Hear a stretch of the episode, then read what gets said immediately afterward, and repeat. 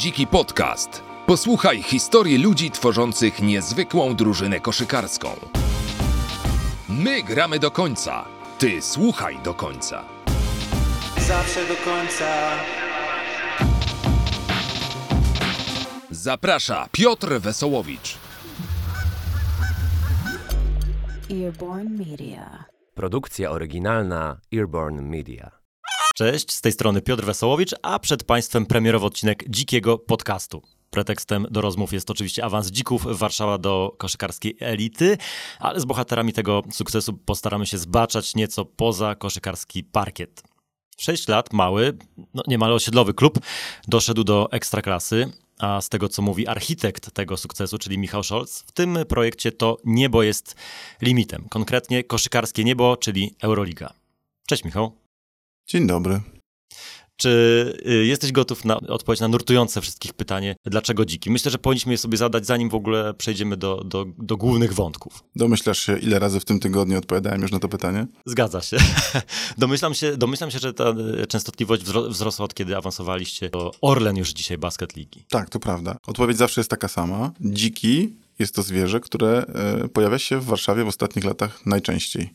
Nie sarny, nie bobry, nie kuny, również nie szczury. Są to po prostu dziki. E, Widujemy na Wawrze, na Bielanach, Białołęce i w paru innych dzielnicach, więc jest to zwierzę, które aktualnie w Warszawie pojawia się najczęściej. I to, to był jeden z powodów, dla których te dziki się pojawiły w ogóle w moim obszarze zainteresowań. Natomiast to, co mnie w dziku zafascynowało, to oczywiście jego doskonały sportowy charakter. Jest to zwierzę, które się nigdy nie poddaje, nawet przyparte do muru. Jest do końca niebezpieczne, zawsze walczy. Ma wiele takich fantastycznych sportowych cech, które chciałbym, e, żeby znalazły odzwierciedlenie w postawie naszych dzików, czyli e, zawodników, niezależnie od tego, na jakim poziomie grają. No dobra, spróbujemy je trochę w takim razie oswoić, bo mam wrażenie, że są coraz bardziej os- oswojone, podchodzą pod bloki, pod mój na Ursynowie też, więc e, czemu nie? Spróbujmy. Przyznam szczerze, że do tej twojej deklaracji o Eurolidze, która padła przed kilkoma laty, nie podchodzę wcale w taki mm, sposób kpiący. Dzisiaj, a kiedyś? Też nie. Wiesz co, już tłumaczę. Rozmawiałem z Jarosławem Jankowskim, prezesem Legii, który też mówił o Eurolidze jeszcze jak Legia dopiero odradzała tę swoją potęgę, czyli odbudowywała się od trzeciej ligi. I mam wrażenie, że w tym biznesie, koszykarskim biznesie, jeśli nie mierzysz wysoko, to przepadasz. Wyróżnij się albo zgiń. Myślę, że to jest maksyma, która działa dla wielu różnych biznesów, a sport nie jest tutaj odmienny w żadnym stopniu. Zresztą im bardziej będziemy sport traktować jak biznes, tym większa szansa, że będziemy to robić dobrze, ale to już tak na marginesie. No to teraz powiem coś jeszcze bardziej kontrowersyjnego, to w takim razie może Warszawa powinna mieć dwa kluby w Eurolidze. Uła, to już jest mocne uderzenie, tym bardziej, że y, porozmawiamy o tym, czy w ogóle powinna mieć y, dwa kluby w Ekstraklasie, ale to tak prowokacyjnie, odkładam to na potem. No, na, dzień dzisiejszy Warszawa nie może mieć żadnego klubu w Eurolidze, ponieważ nie ma obiektu, żeby taki klub mógł tam grać. Z tego co pamiętam, minimum euroligowe to jest bodajże 8 czy 10 tysięcy miejsc. My na dzień dzisiejszy mamy mm, trochę dostępny Torwar, a trochę niedostępny, który ma połowę tego. Więc nawet gdybyśmy chcieli i mogli i mieli budżet, to nie mamy gdzie grać. No, rozgrywanie tego w na, najbliższym obiekcie, który mm, spełnia kryteria jest trochę bez sensu, bo nie będziemy jeździć po różnych innych miastach. Jesteśmy z Warszawy, więc powinniśmy grać w Warszawie. Więc y, to jest oczywiście pieśń przyszłości i ja zawsze podkreślałem, że to jest moja ambicja, to jest moje marzenie, to jest dalekosiężny plan. Tylko tak jak sam powiedziałeś, no trzeba taki plan mieć, bo jeśli się go nie ma, to się tam nigdy nie trafi przez przypadek. I ja bym tam nie chciał trafić przez przypadek, ja bym chciał, żeby to był nasz plan i nasza droga. Dwa kluby warszawskie w Eurolidze to rzeczywiście brzmi no wręcz kosmicznie w tym e, momencie, ale sky is the limit. Rozmawialiśmy tuż po finale pierwszej ligi z Górnikiem e, Wałbrzych. Kończąc tę rozmowę powiedziałeś, że no, w zasadzie to jest jedna z ostatnich okazji, żebyśmy mogli dłużej porozmawiać, bo wyłączasz telefon i wyjeżdżasz na długie wakacje i cię nie ma. Powiedz, czy ten plan udało ci się zrealizować? Znaczy Uda- wyjechać na wakacje i wyłączyć telefon. Udało mi się zrealizować pierwszą część, tak, wyjechałem na wakacje, to prawda. To jest tak, z jednej strony nie bardzo mogłem sobie pozwolić na to, żeby go tak całkowicie wyłączyć, a z drugiej strony nie chciałem go tak całkowicie wyłączyć, bo to był czas e, w dużej mierze wyboru zawodników a, i analizowania różnych możliwych opcji. E, Więc to też ja lubię ten proces, ja bardzo lubię w nim uczestniczyć. Oczywiście w tym sezonie mój udział już jest bardzo bierny, bo o ile wcześniej mogłem sobie pozwolić na posiadanie własnej opinii na temat na przykład zawodników pierwszoligowych, o tyle teraz, jeśli chodzi o zawodników zagranicznych, to mogę co najwyżej powiedzieć, czy mi się podobają jego highlighty, czy nie, ale to nie będzie miało wielkiego znaczenia dla wyboru, którego dokonuje trener Szalowski. Więc e, uczestniczyłem jako, jako obserwator w, w procesie wyboru, analizy, dobierania, przekonywania i rekrutowania zawodników. To akurat przypadło na mój urlop. Na szczęście byłem w strefie czasowej mocno oddalonej od naszej, więc e, było tylko parę godzin okienka, kiedy e, dzwonił telefon, a tak poza tym było ok. Natomiast no, rzeczywistość jest brutalna i dopadła mnie zaraz po powrocie. Pracy przygotowawczej e, przed sezonem, teraz już takiej tak naprawdę już rzeczywistej pracy, bo, bo zespół, zespół już jest, zespół już działa, więc ta część organizacyjna to już nie jest przyszłość, to się już dzieje teraz. Jest tego całe mnóstwo, całe mnóstwo. No właśnie to był chyba największy paradoks tego momentu tuż po finale, że kiedy koszykarze świętowali, e, kibice także bawili się nad Wisłą, ty w zasadzie mogłeś e, odpalić komputer i ruszać do pracy. W zasadzie musiałeś e, to zrobić, bo rozumiem, że skrzynka mailowa wtedy puchła też od ofert, od wiadomości od agentów, od koszykarzy, etc. Powiedz mi, jak wyglądał właśnie ten proces? Czy zderzyłeś się ze ścianą po prostu? Czy ta, te realia ekstrakasowe różnią się bardzo od tego, jak budowałeś zespół w pierwszej lidze? No, zmienia się wiele. Pamiętam e, jeszcze nie tak dawno na Facebooku zdziwienie jednego z kibiców, że zmieniliśmy tak wielu zawodników w składzie. Wydaje mi się, że jeśli ktokolwiek obserwuje rozgrywki ekstraklasowe i ma możliwość porównania tego z pierwszą ligą, to wie, że to jest zupełnie inny świat. Ja to zobaczyłem na własne oczy nie dalej jak tydzień temu, kiedy Dziki grały pierwszy sparring przedsezonowy ze startem Lublin. I już po pierwszych kilku akcjach wiedziałem, że to jest w ogóle inna dyscyplina sportu, bo szybkość akcji, bo atletyzm zawodników, to jest zupełnie inny poziom. I, I, nawet zawodnicy dzików, którzy grali jeszcze chwilę temu w pierwszej lidze, bo kilku z nich przecież zostało w zespole ekstraklasowym, grają zupełnie inaczej niż grali wtedy, bo cała reszta otoczenia gra zupełnie inaczej. Więc tutaj się nie ma co oszukiwać. To jest inny poziom e, rozgrywek i wymaga też innych umiejętności, innej fizyczności. Więc wiedzieliśmy, że zespół będzie musiał podejść, e, przejść gruntowne zmiany. Na szczęście, budując zespół pierwszoligowy, oparliśmy go o zawodników, którzy w ekstraklasie grali i mogą w niej grać nadal. To nie jest przypadek, że Panda się tu znalazł i że wcześniej zrobił dwa awanse, z nami zrobił trzeci, a wcześniej grał w, w ekstraklasie. Groszek, e, srebrny medalista z covidowego sezonu ze startu Lublin. Alan, ekstraklasa wcześniej. Piotrek Pamuła, nie wspomnę. Nie? Więc e, wiedzieliśmy, że ci zawodnicy w momencie awansu będą mogli z nami zostać i spokojnie sobie poradzą, ba wręcz będą stanowić e, o sile naszego zespołu, bo uważam, że jeśli chodzi o polską rotację, to po dołożeniu Mateusza Szlachetki Jarka Mokrosa, to, to jest po prostu bardzo mocna. Uważam, że jest ponadprzeciętna.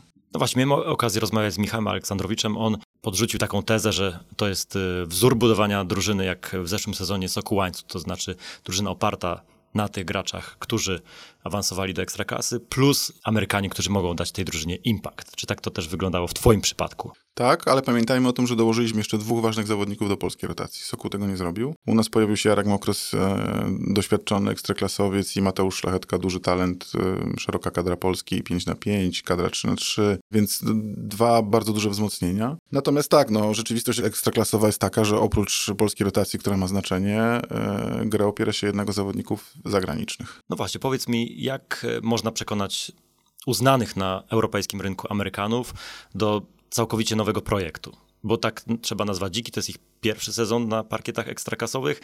No i jak wygląda ten kontakt z graczami amerykańskimi, którym wysyła się ofertę i próbuje się coś o tych dzikach powiedzieć? Czy oni właśnie marszczą czoło, tak jak ty zmarszczyłeś teraz patrząc na mnie? Wiesz co, no powiem brutalnie, tego się w zasadzie nie da zrobić. Tego się nie da zrobić z kilku powodów. Po pierwsze, y, klasowi zawodnicy nie będą patrzeć w stronę polskiej ligi i klubu, który jest y, na jej parkietach debiutantem. Niestety, taka jest, taka jest rzeczywistość. Prowadziliśmy kilka rozmów z zawodnikami, którzy coś osiągnęli w Europie już. No i taka rozmowa po pierwsze zaczynała się od tego, że jeśli jesteście klubem nowym i do tego jeszcze nie grającym w pucharach europejskich, to stawka jest z automatu wyższa o kilkadziesiąt tysięcy dolarów. Staraliśmy się o jednego centra, który, który grał w Finlandii w ubiegłym sezonie, no to jego stawka dla nas to było powiedzmy 80-100 tysięcy dolarów, a dla innego klubu, który gra w pucharach europejskich 60-80.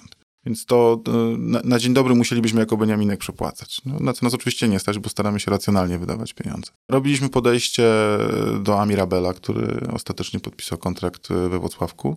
E, tak, znakomity gracz z przeszłością w Bundeslidze między innymi. Tak, z przeszłością w Bundeslidze po poważnej kontuzji, ale już gotowy do gry. To byłby, myślę, że to byłby styl, gdyby on u nas skończył, natomiast nie skończył i są ku temu powody, tak, no, gra aktualnie w jednym z najmocniejszych zespołów polskiej ligi w zwycięstwie FIBA Europe Cup I, i tak naprawdę myślę, że nigdy na poważnie nie brał pod uwagę naszej oferty, mimo tego, że podejrzewam, że finansowo nie odbiegało od tej z Anwilu. Więc e, pozyskiwanie zawodników na takim pułapie jest niezmiernie trudne, e, żeby nie powiedzieć, że niemożliwe. Myślę, że mamy jednego zawodnika aktualnie w składzie, który jest ponad poziom tego zespołu, to jest Matt Coleman. I tutaj oczywiście nie byłoby to możliwe, gdyby nie fakt, że jego pierwszy sezon w profesjonalnej karierze po koledżu był po prostu bardzo trudny. I trzeba sobie powiedzieć yy, wprost, że raczej nieudany. Aktualnie potrzebuje się odbudować i pokazać na nowo, że potrafi być świetnym point guardem, a potrafi. Michał, powiedz mi, bo praktycznie cały proces rekrutacyjny oddałeś w ręce trenera Krzysztofa Szablowskiego. Skąd taka decyzja? Mam wrażenie, że to jest gigantyczne zaufanie wobec szkoleniowca Dzików Warszawa. Bez wątpliwości, ale mm, ja nie widzę powodu, dla którego miałbym nie oddać tego w jego ręce, bo to on jest fachowcem. On się na tym zna wielokrotnie lepiej ode mnie. Ja jestem amatorem. E, tak jak mówię, wypowiadałem się o zawodnikach pierwszoligowych, bo obserwowałem ich od kilku sezonów. Natomiast o budowaniu zespołu ekstraklasowego z dużym udziałem zawodników zagranicznych ja nie mam bladego pojęcia. Ja mam pojęcie jako menedżer o budowaniu zespołów, tak ogólnie. Ale jeśli chodzi o selekcję, o, o dobór cech, dobór e, pozycji, to jakby wiesz, ja się nie podejmuję.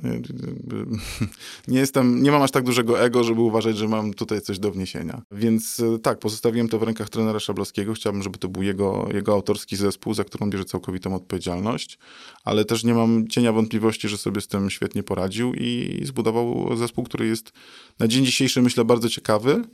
I mam nadzieję, że w sezonie sprawi kilka niespodzianek. Powiedz jeszcze o roli Rafała Jucia czyli skauta Denver Nuggets, który od kilku sezonów y, wam pomaga. Ja pamiętam nasze pierwsze rozmowy jeszcze w 2017 roku. Podkreślałeś, że Rafał jest bardzo ważną postacią e, dzików. No a jak to wyglądało w tym momencie awansu do ekstraklasy? Rafał jest tym ważniejszą postacią, im wyżej jesteśmy, tak? Bo wiadomo, że możliwość pomagania nam, kiedy byliśmy klubem drugoligowym, była raczej ograniczona, bo Rafał raczej gustuje w zawodnikach, którzy mają przyszłość w NBA, a nie w, w polskiej drugiej lidze. Natomiast e, teraz oczywiście jest dla nas bardzo ważny e, z tego względu, że chociażby jest świetnym źródłem informacji. On praktycznie o każdym zawodniku, który pojawiał się na naszym radarze, był w stanie w ciągu kilku chwil coś powiedzieć, wydobyć skądś notatkę o nim, a jeśli nie wiedział, to w ciągu kilku minut dowiedzieć się tego, czego było warto wiedzieć. Nie? Więc e, Rafał miał swoją rolę i to bardzo dużą w tym procesie i myślę sobie, że każdy klub powinien posiadać takiego człowieka albo przynajmniej korzystać z jego usług,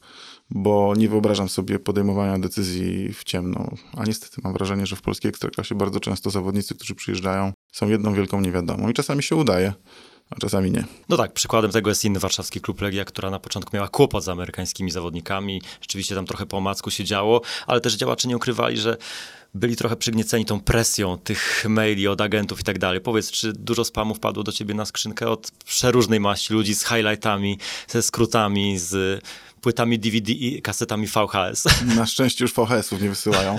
E, ciągle wpada. Wiesz, ten proces się nie zakończył, e, bo jeszcze jest dość, e, dość sporo zawodników dostępnych na rynku. Tak. E, ja nie chcę wyobrażać sobie nawet, co dzieje się w skrzynce trenera, bo myślę, że to jednak najwięcej trafia do niego. E, ale do mnie również. Na LinkedInie mam mnóstwo nowych znajomych, e, którzy są agentami. Tak, przychodzi tego bardzo dużo i faktycznie, jeśli nigdy wcześniej się tego nie robiło, albo na przykład do końca nie wie się, czego się szuka, to łatwo się jest e, albo zgubić w tym, albo dać się ponieść e, chwilowej emocji, o, bo, bo highlighty były ładne, albo, albo ten wygląda nieźle. A prawda jest taka, że, że przede wszystkim trzeba mieć bardzo jasno zdefiniowane swoje oczekiwania i swoje potrzeby. I od tego zaczęliśmy, od tego zaczął trener Szablowski. On dokładnie wiedział, na jakie pozycje i zawodników, o jakim profilu potrzebuje, Pewnie cię nie zaskoczę, jeśli powiem, że nie było w ogóle rozmowy o zawodnikach, którzy nie byli w stanie się wykazać tym, że dobrze bronią. Tak, to prawda. Trener to jest absolutnie jego konik defensywa. Dla niego był to punkt wyjścia. I pamiętam, że był taki moment, kiedy zakontraktowaliśmy już trzech zawodników i pozostała już tylko decyzja odnośnie rozgrywającego. Byliśmy już prawie dogadani z jednym zawodnikiem e, amerykańskim, kiedy no, pojawiła się taka wątpliwość, okej, okay, no na pewno będziemy super bronić, ale czy będzie miał kto zdobywać punkty w tym zespole?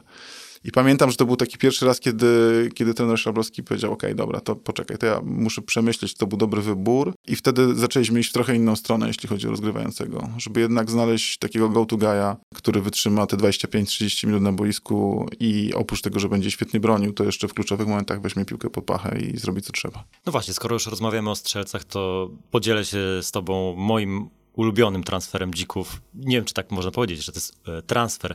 W każdym razie przedłużenie umowy. Piotr Pamuła, mm, koszykarz, z którym miałem okazję e, kilkakrotnie rozmawiać i którego historia jest w jakimś stopniu hmm, poruszająca, budująca, to na pewno. E, gracz, którego nękają od lat kontuzje i który jeszcze raz wraca. To już w rozmowie z Karolem Waśkiem dziennikarzem zapowiedział, że to będzie jego ostatnia szansa, no ale jednak i on ją sobie dał, i wy także mu ją daliście. Wiesz, no to jest, e, to jest bardzo wzruszająca historia. E, naprawdę bardzo głęboko wierzę w to, że jest happy endem. E, no miałem tą wątpliwą przyjemność, żeby obserwować, to nie jest, znaczy, żeby obserwować więcej niż jeden powrót Piotra Pamoły, tak? Bo kiedy przyszedł do nas w, w pierwszej lidze, w pierwszym sezonie, był po kontuzji, ale już był sprawny. Natomiast w pierwszym sezonie zerwał więzadło krzyżowe w kolanie i zakończył sezon przedwcześnie.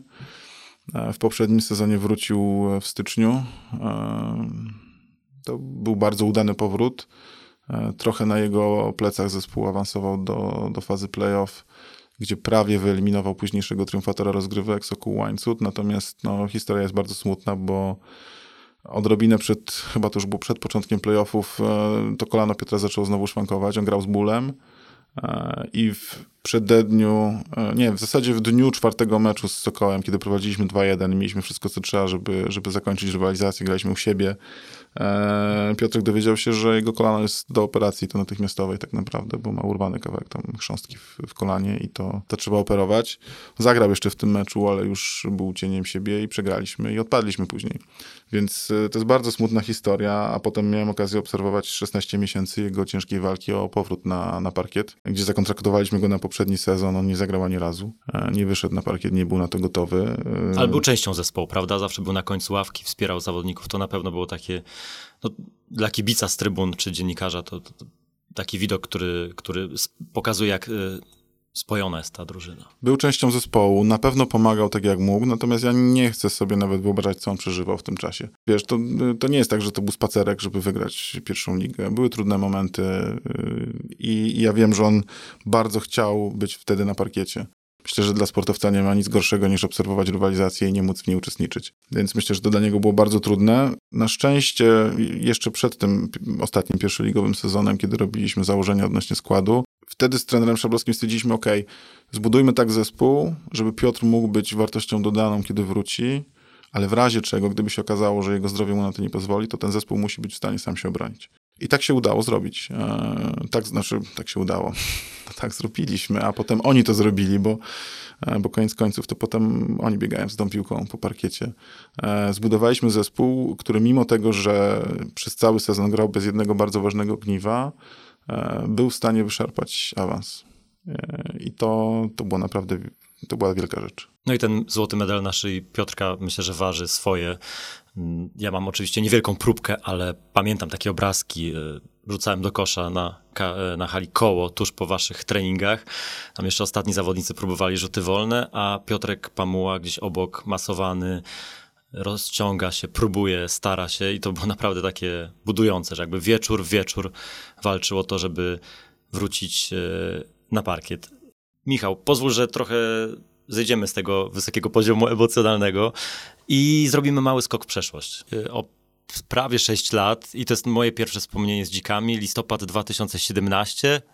Jeśli to nie jest konkretna data, to nie gniewaj się, ale już wtedy były dziki, były dziki drugoligowe. Jak gdzieś tam usłyszałem o tym nowym projekcie, mówię, dobra, trzeba sprawdzić jako fan y, warszawskiego basketu. Wybrałem się na daleką dla mnie ochotę, jako że jestem człowiekiem Ursynowa. To była naprawdę wyprawa. Gdzieś między uliczkami na ochocie znalazłem te hale. Na trybunach było, no nie wiem, góra 20 osób i zakładam się, że w większości to były partnerki koszykarzy i ty razem z rodziną. Tak było. Zgadza się. I dziki ten mecz przegrały z jakąś absolutnie anonimową drużyną. Nie chcę nic jej odbierać, ale tak taki jest fakt.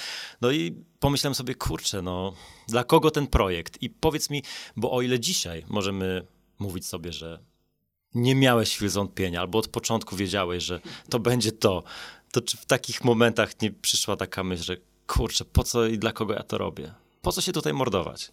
Nie, myślę, że wtedy to jeszcze w ogóle nie miałem takiej refleksji, wiesz. Ja myślę, że na początku to robiłem to głównie dla tego zespołu, bo taki był w ogóle pomysł. Ja y, chodziłem na mecze trzecioligowego Mosu Ochota, e, dlatego, że grał tam mój szwagier Maciek. To też nie jest tajemnica. Do szwagra jeszcze wrócimy. Dobrze, bardzo dobrze, Zrobimy. bo on jest przez cały czas blisko dzików. No więc chodziłem na te mecze trzecioligowego Mosu Ochota, oglądałem jak oni grają. Yy, To był bardzo fajny zespół. Zresztą do dzisiaj niektórzy zawodnicy stamtąd grają w drugiej lidze. Krzysiek Grudzień na przykład jest liderem zespołu z Mińska Mazowieckiego aktualnie, drugoligowego. I im bardzo fajnie szło. Oni walczyli wtedy o awans do drugiej ligi, grali tam w jakichś półfinałach. Ja nawet pojechałem, już nie pamiętam jak się nazywała ta, ta miejscowość, bardzo egzotyczna gdzieś tam w, na Pomorze, żeby im dopingować. Byłem jedynym kibicem Mosu Ochota w hali. No i po tym sezonie, kiedy oni prawie ten awans wywalczyli, ja stwierdziłem, że, że chętnie im pomogę, bo też widziałem, że, że organizacja tak nie do końca wspiera tą ich chęć awansu. Co zresztą jest dość logiczne, no to jest klub dziecięco-młodzieżowy i, i tak nie do końca potrzebował wtedy przynajmniej zespołu drugoligowego, w którym graliby głównie seniorzy. No i tak od słowa do słowa doszło do tego, że założyłem e, Dziki, przejąłem cały zespół wtedy e, razem z trenerem e, Pawłem Malinowskim, który nadal ten zespół prowadził w, w drugiej lidze z możliwością gry wtedy na geodetów właśnie na Ochocie. No i zaczęliśmy, zaczęliśmy tą przygodę od drugiej ligi, bo jednak trzecia liga jest raczej poziomem czysto amatorskim, a druga liga, nazwijmy ją półprofesjonalnym. Zgadza się, zgadza się. Stwierdziliśmy, że, że, że to jest zespół, który jest w stanie się utrzymać w drugiej lidze i tu się akurat nie pomyliłem. Natomiast y, no, początki były bardzo trudne.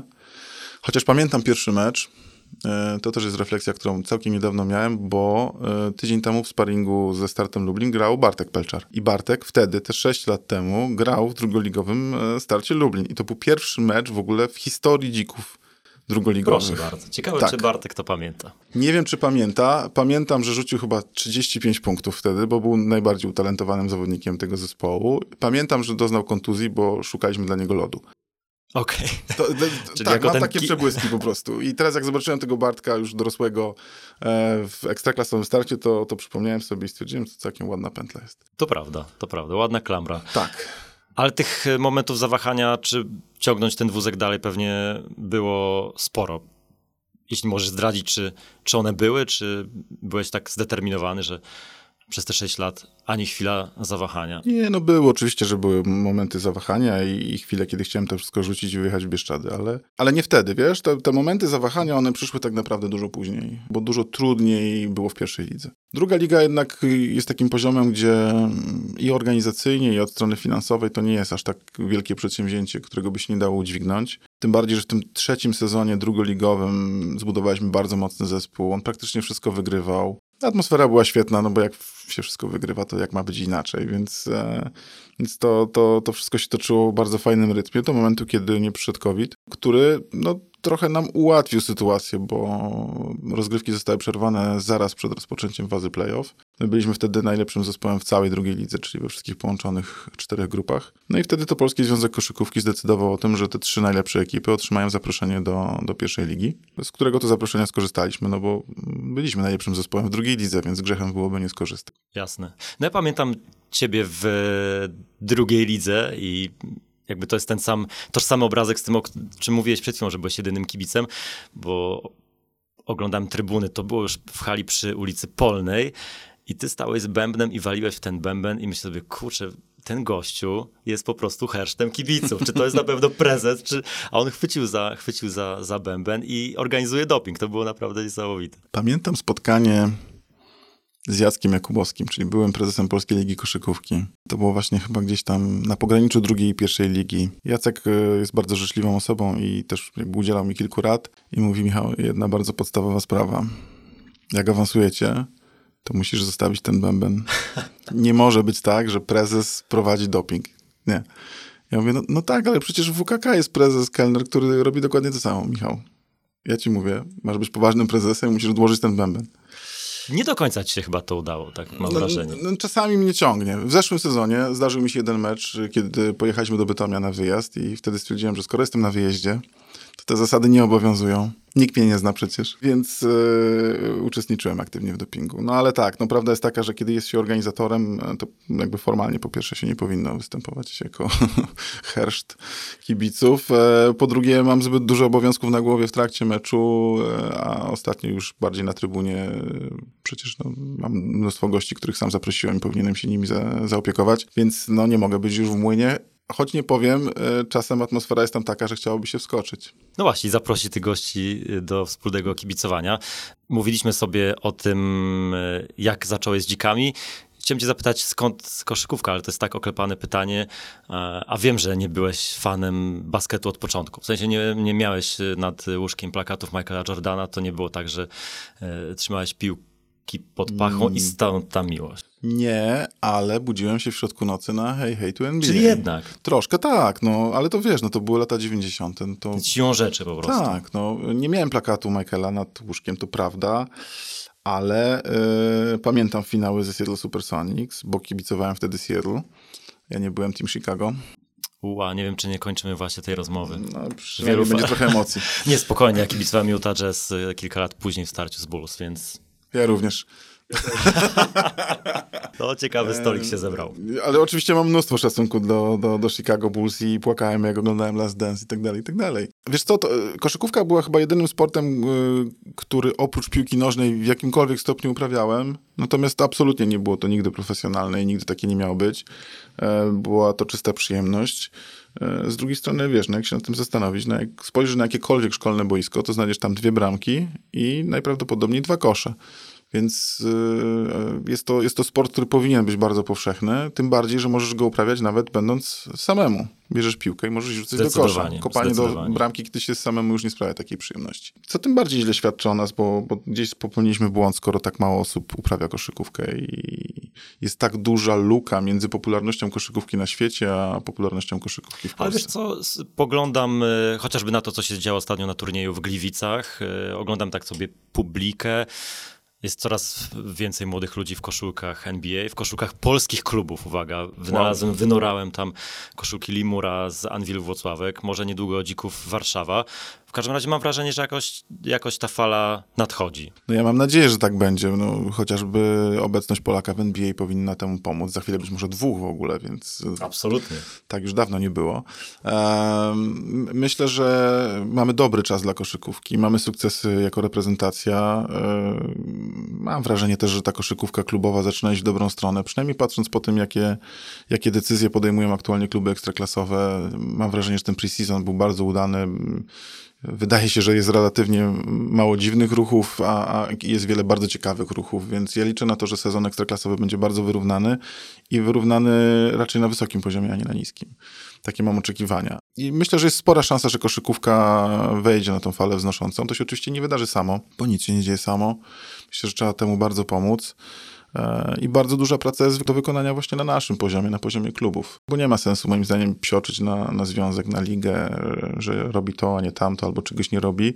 Bo prawda jest taka, że na co dzień to my, czyli kluby, powinniśmy pracować z ludźmi, zachęcać ich do oglądania. e, No bo coś jest nie tak, skoro ludzie oglądają koszykówkę NBA, a nie przychodzą na mecze polskich drużyn. To znaczy, że produkt, który dostają, nie jest wystarczająco dobry, albo nie mówimy o nim wystarczająco dobrze i głośno.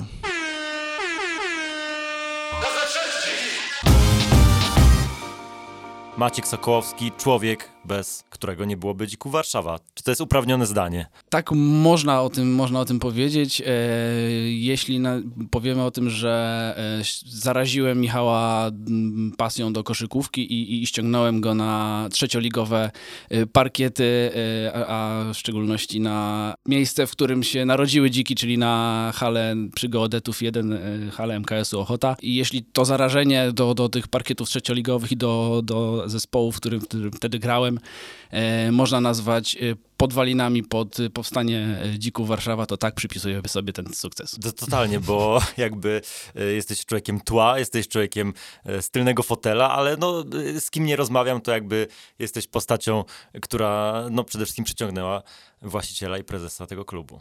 Tak, gdzieś tam się przewijam w tych wy- wywiadach jako e, szwagier Michała. Właśnie, E, powiedz taką rolę, jak, czy co masz na wizytówce?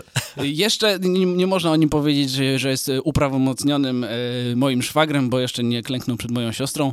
Nie są małżeństwem Okej, oficjalnie, okej. więc tak siebie nazywamy, bo już e, 13 lat jest partnerem mojej siostry, więc można powiedzieć, że jest moim szwagrem. Zresztą mamy taką, taką dobrą relację ze sobą, że, że jest nam czasem bliżej nawet do, do określenia, że jesteśmy braćmi niż, niż szwagrami. Natomiast tak, no ściągnąłem go na, na, na parkiety trzecioligowe, zainteresowałem go koszykówką, chociaż on całe życie się gdzieś tam interesował, ale tak mocno, jak y, się zainteresował 6 lat temu, tak? Bo 6 lat temu powstały właśnie. dziki.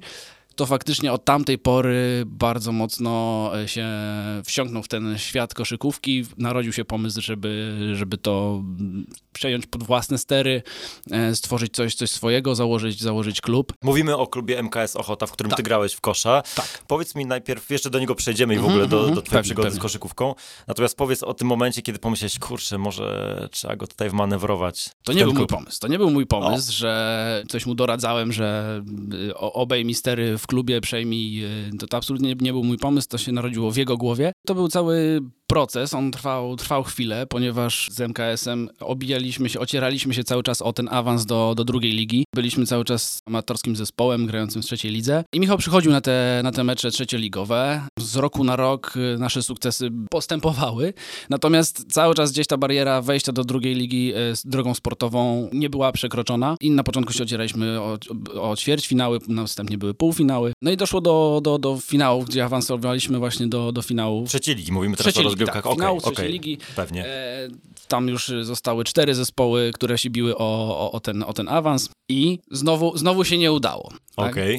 Znowu się nie udało. Natomiast pamiętam, że taki moment, który do tej pory jest takim moim takim sygnałem, że Michał się bardzo mocno zainteresował koszykówką, drużyną i wsiąkł ten klimat koszykarski, że graliśmy mecz bodajże o 9 czy 10 rano w Chełmie. To były półfinały jeszcze, o awans do finałów. I wstał o 5 rano, wysyłał mi filmiki e, z samochodu, że jedzie, że będzie kibicował, trąbił trąbką, śpiewał różne przyśpiewki ochockie i wysyłał, motywował nas, żeby, żebyśmy wy- wygrali ten mecz, awansowali dalej. Nie wiem, czy już wtedy był pomysł w jego głowie, że jeśli, jeśli się uda lub się nie uda, to coś będzie z tym dalej, dalej robił. Natomiast wtedy jechał do nas jako, jako kibic naszej drużyny i był bodajże jednym albo jednym z naprawdę nie, nielicznych kibiców na hali, bo I pora, i poziom i pora, pewnie, i poziom, tak. dokładnie tak. Więc y, od, ta, od tamtej pory pamiętam, że był taki mocno zaangażowany w koszykarski świat. No wygląda na to, jakby już ten zaczyn był, bo sam nam opowiadał, że na tych meczach niższej ligi stał z bębnem i nawet jak było parę osób na trybunach, to on zawsze jako ten herszt kibiców się tam prezentował. Tak, wtedy, wtedy był e, zdecydowanie e, aktywnym kibicowsko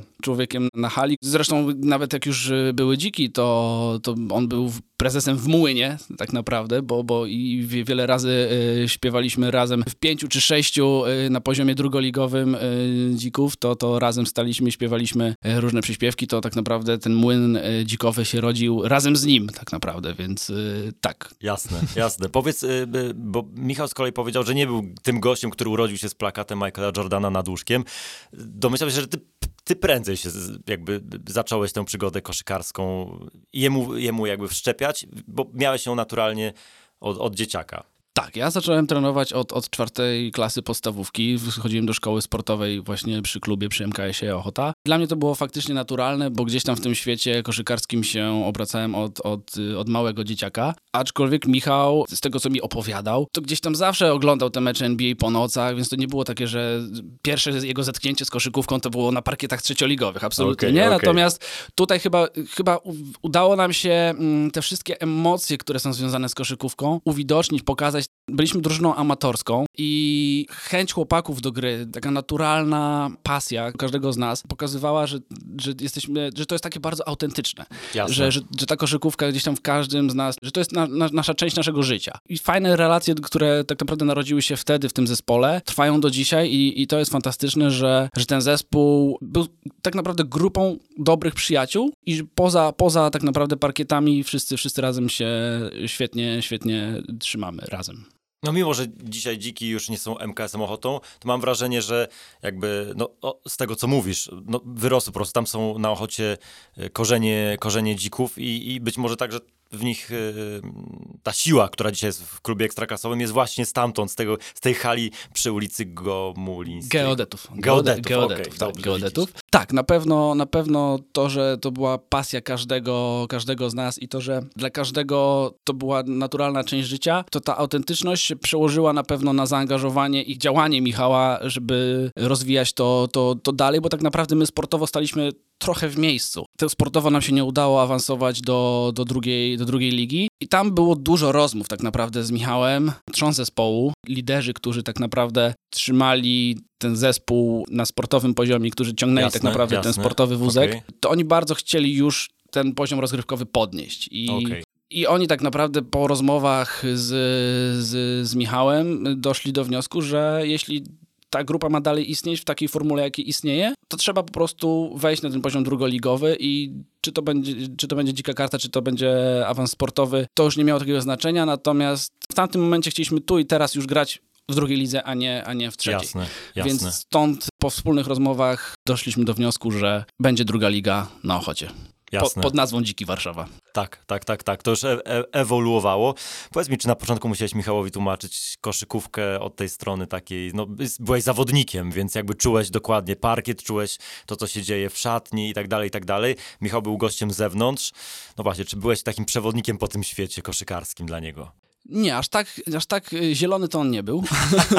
Coś tam o koszykówce, Okej, okej. O, o koszykówce wiedział. Potrafił rozróżnić e, kroki, faule techniczne i tak dalej. Potrafił wszystko rozróżnić, więc em, nie, nie, nie trzeba było mu tego aż tak, aż tak tłumaczyć. Natomiast takie smaczki, niuanse, jeśli chodzi o grę em, w systemie jakimś, no to, to, to na pewno nie miał, nie, miał, nie miał o tym pojęcia. I teraz myślę, że już jest zupełnie na innym, na innym poziomie zorientowania się w, w, trakcie, w, trakcie, w trakcie spotkania, jakim systemem grają dziki. I on już, on już to teraz widzi, łapie i, Okej, i, i okej. tu na pewno bardzo mocno ewoluował, tak. No, może z, przesiądzie się z roli e, z fotela prezesa na asystenta trenera. Nie wiem, trzeba to, ten pomysł sprzedać szkoleniowcowi. Zobaczymy, co on na to. Powiedz mi na koniec, y, jestem ciekaw, jak wyglądają wasze e, rozmowy przy stole rodzinnym. Czy jesteście gdzieś, macie swój już kącik, jesteście odizolowani od reszty rodziny, czy jakoś zgry, zgryzają ten, ten, ten kłopot i te wasze koszykarskie dyskusje, cała reszta? Mm, Muszą, muszą to dzielnie, dzielnie znosić, natomiast y, wiadomo, jak są sukcesy drużyny, to, to dużo chętniej wszyscy o tym y, mówią i słuchają. Zdarza się, że, że żona czasem powie,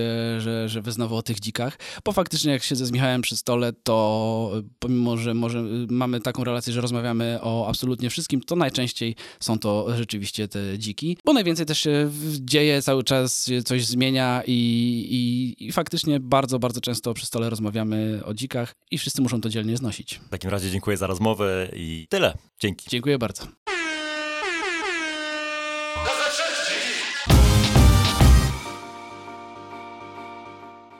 No dobrze, to pogadajmy w takim razie o Warszawie i o tym, po co temu miastu drugi klub w Ekstraklasie, skoro pierwszy, czyli Legia, teoretycznie spora marka, nawet nie teoretycznie, to jest absolutnie y, na naszą skalę y, potężna marka, nie potrafi na mecze playoffowe zebrać pełnych trybun, to jak tutaj mają się odnaleźć dziki w zasadzie?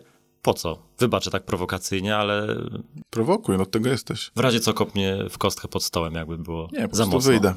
Em, wiesz co, em, nie będę się specjalnie odnosił do tego, e, dlaczego na Legię przychodzi mniej osób niż pewnie byśmy chcieli i, i powinno.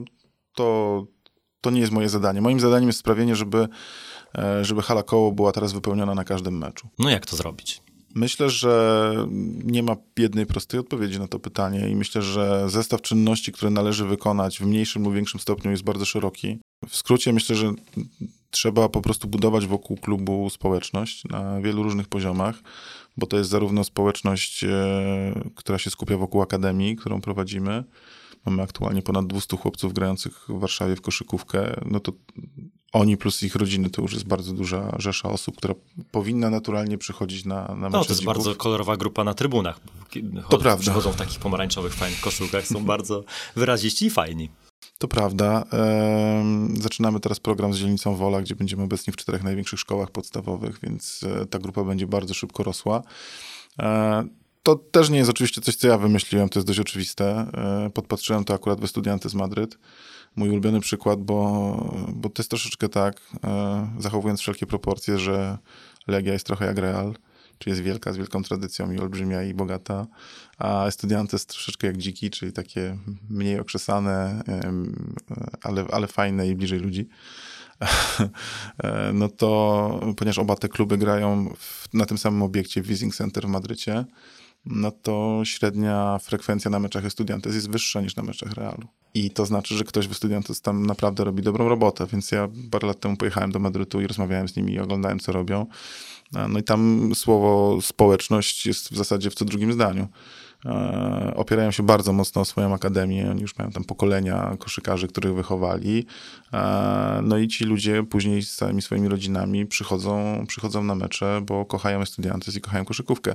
I chciałbym zrobić to samo w Warszawie. Chciałbym, żeby, żeby rosły kolejne pokolenia młodych koszykarzy, którzy będą przychodzić na, na mecze dzików. No fajnie, mam wrażenie, że tak chcesz trochę potrząsnąć tym skostniałym nieco środowiskiem i chociażby ten wyjazd do Madrytu pokazuje, że szukasz nowych wzorców. Barcelona, podobnie jak Real Madryt, bardzo znany klub koszykarski y, w Hiszpanii, stawia na wychowywanie młodzieży nie tylko pod tym kątem, żeby ściągać nowych graczy, czy budować e, drużynę, ale wychodzą z takiego założenia, że nawet jeśli nasi gracze, juniorzy, dzieci biegające w koszulkach Barcelony nie zostaną zawodowymi sportowcami, to mogą na przykład zostać biznesmenami i kiedyś zainwestują w nasz klub, albo zostaną wiernymi kibicami i na pewno wykupią karnet i kupią koszulkę i szalik i przyprowadzą swoje dzieci. Więc to jest taka inwestycja długoterminowa, ale jednak opłacalna.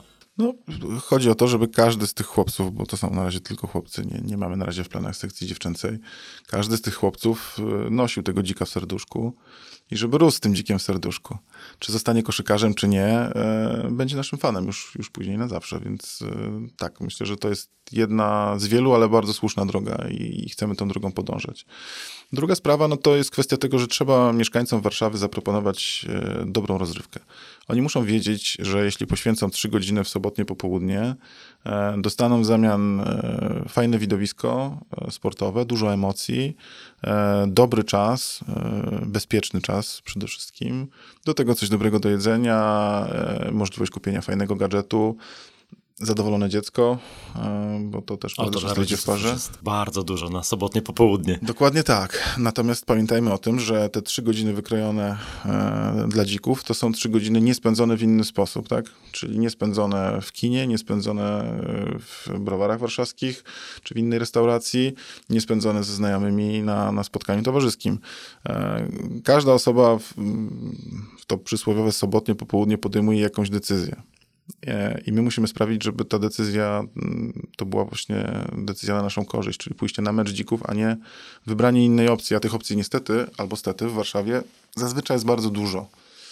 Oferta rozrywkowa, kulturalna tego miasta jest bardzo szeroka, w związku z tym ludzie mają bardzo duży wybór.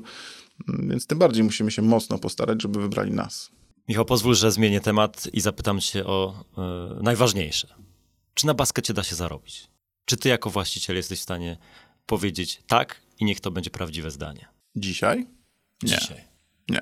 Nie, myślę, że, że to jest niemożliwe. Mówimy oczywiście z perspektywy właścicielskiej, no bo Tak przecież jest. są ludzie, nie wiem, czy prezesi, czy pracownicy klubów, którzy żyją z tego, że prowadzą, czy, czy pracują po prostu w klubie koszykarskim. Natomiast z punktu widzenia właścicielskiego myślę, że na dzisiaj to jest niemożliwe. E, I myślę, że parę elementów musi się wydarzyć, parę takich zdarzeń nastąpić, żeby to, to było możliwe. Natomiast droga do tego jeszcze jest dość, dość daleka. Ja bardziej niż na zarabianiu na klubie skupiam się teraz na budowaniu marki, na, na sprawieniu, żeby każdy o dzikach wiedział, żeby każdy chciał mieć koszulkę z dzikiem e, i żeby na nasze mecze nie dało się przyjść, bo wszystkie bilety będą sprzedane. E, myślę, że dopiero na, na etapie stałej gry w Europie, e, przy dużym obiekcie, który się wypełnia, dopiero wtedy można myśleć o zarabianiu na, na klubie koszykarskim. Do tego czasu to będzie bardzo trudne, wiesz. Em, Takim moim, moim wzorem e, organizacyjnym mm, jest Żalgiris Kowno. E, To też nie jest tajemnica, że my z Żalgirisem staramy się blisko współpracować i na poziomie akademii, i na poziomie klubu seniorskiego. E, Jesteśmy w stałym kontakcie z Pauliusem Otyunasem i e, korzystamy z ich wiedzy jak tylko możemy. Em, To jest klub, który, który w przeciwieństwie do większości klubów e, działa bardzo dobrze, działa jak, jak przedsiębiorstwo. I się całkiem nieźle finansuje, ale to na przykład nie byłoby możliwe, gdyby nie to, że są operatorem swojego obiektu. Czyli mają do dyspozycji 16-tysięczną halę, którą po pierwsze wypełniają na swoje mecze i dobrze na tym zarabiają, a po drugie, no jakby żyją też z eventów, które organizują po prostu jako operator tej hali. Bez tego pewnie byłoby to niemożliwe. E, I myślę, że to jest jeden z niewielu klubów, które, który w Europie ma, e, ma taki przywilej i dzięki temu sprawnie funkcjonuje, a mimo to nie jest w stanie gromadzić budżetów, które pozwolą mu na walkę o najwyższe cele w, w Eurolidze.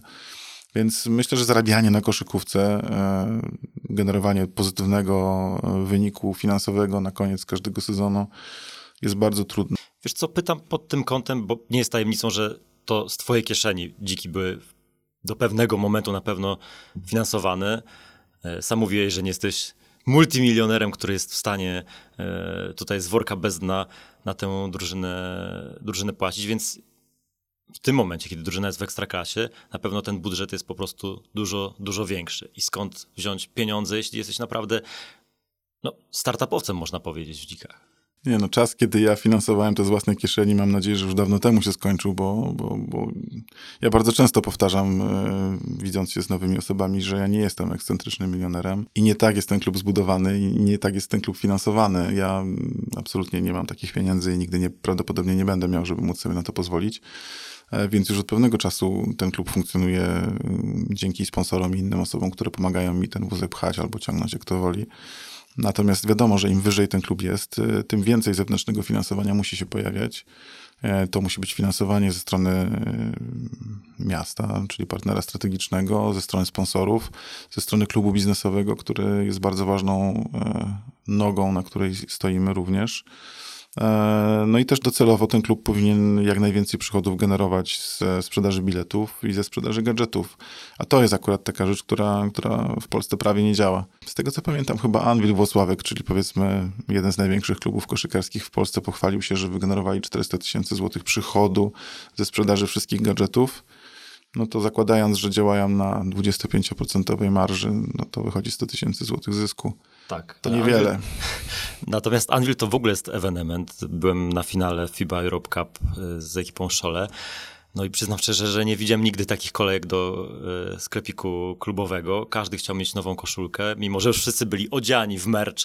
Anwilu to pragnęli kolejnych szalików, kolejnych koszulek. Naprawdę trudno to y, powtórzyć. powiedz mi, czy w Ekstraklasie o tych sponsorów jest łatwiej, czy paradoksalnie trudniej. Ha, no na szczęście potwierdziła się ta moja teza, którą sobie powtarzałem od dwóch sezonów w pierwszej lidze, że, że ta pierwsza liga jest najgorszym możliwym momentem. Bo z jednej strony masz już duże koszty funkcjonowania, bo masz profesjonalny zespół, który musi profesjonalnie trenować i koszty z tego tytułu mm, musisz ponosić bardzo duże, natomiast y, większość sponsorów nie traktuje cię poważnie, bo nie jesteś na najwyższym szczeblu rozgrywek, nie jesteś w żadnym stopniu produktem premium i, i w związku z tym trudno było przekonać y, jakikolwiek jakiekolwiek większe marki do tego, żeby, żeby chociażby spojrzały przychylnym okiem na, na dziki. E, raczej trafialiśmy do ludzi, którzy po prostu mieli pasję w sobie do koszykówki, a jednocześnie mieli pieniądze i prowadzili biznesy, które, które mogły nas sponsorować. Natomiast miałem taką teorię, że to się powinno zmienić w momencie awansu do ekstraklasy.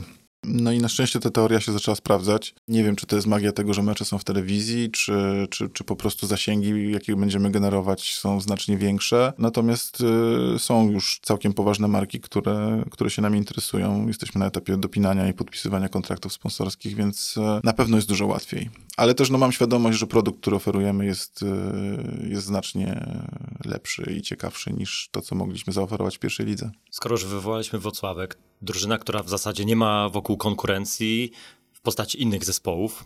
E, we Wrocławku jest tylko Anvil. Pracownicy tej firmy przychodzą na mecze, jakby wspierają tę drużynę od e, no, 25 lat.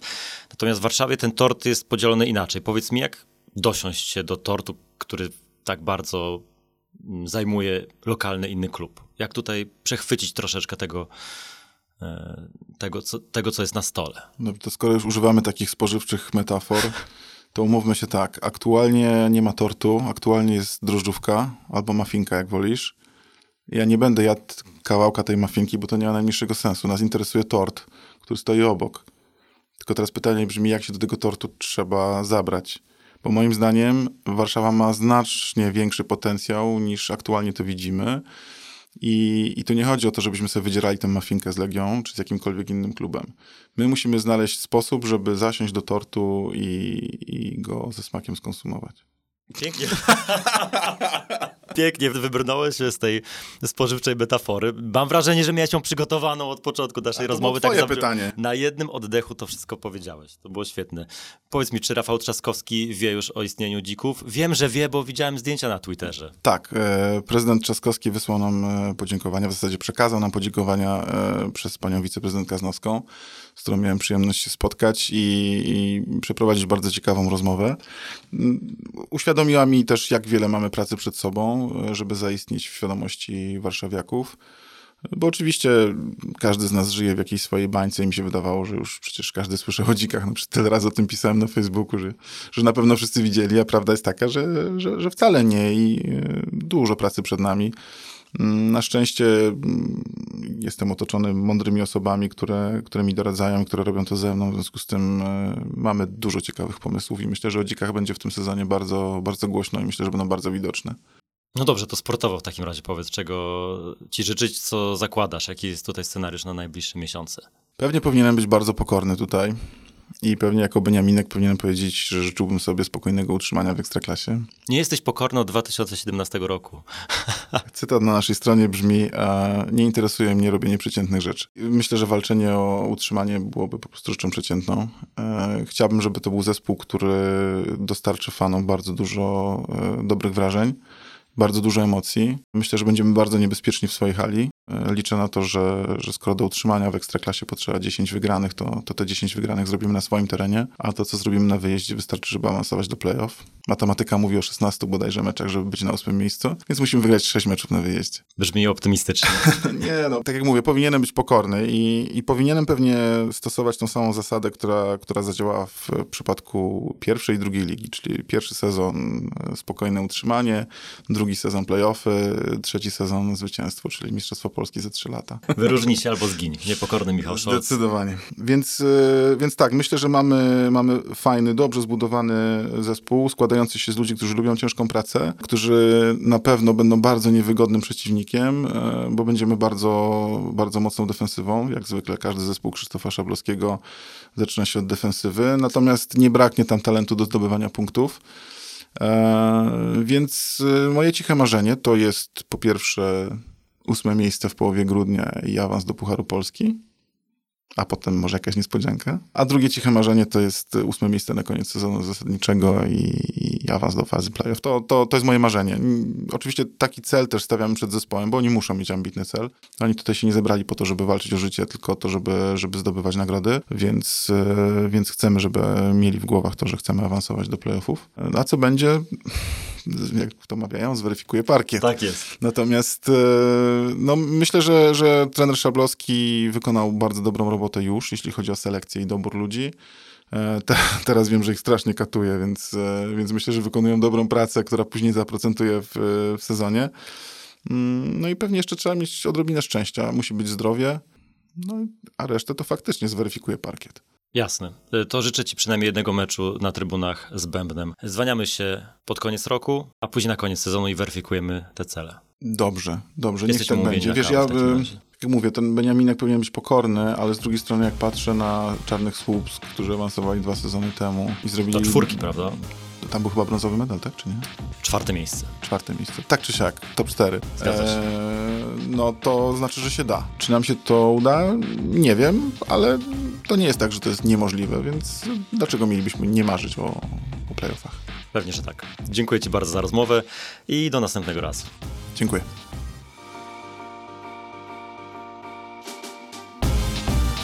My gramy do końca. Ty słuchaj do końca. Zawsze do końca.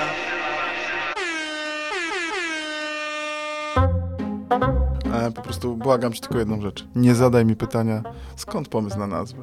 Bo w tym tygodniu już tylko sześć razy odpowiadałem na to pytanie. Poważnie? Ja oczywiście znam tę historię, i... ale zrobimy to jeszcze raz. Michał, jesteśmy kurczę wyspecjalizowani w tym, więc Czekaj, aż sobie wygooglam teraz. Zwierzęta, Warszawa. W Warszawie najczęściej spotykamy sarny i dziki. To co, mieliśmy się nazywać Sarny Warszawa? Wyobraź, O, sobie, ja wyobraź sobie, jaki byłby ubaw, gdybyśmy się nazywali Bobry Warszawa. Ale, ale w ten sposób też powstały na przykład Czerwone Smoki Brwinów. Dokładnie ta sama historia. I, a nie, nie, nie nazwać drużyny Czerwone Smoki. A mogłeś. Przepraszam bardzo, chcesz powiedzieć, że w Brwinowie najczęściej spotykane zwierzęta są czerwone smoki?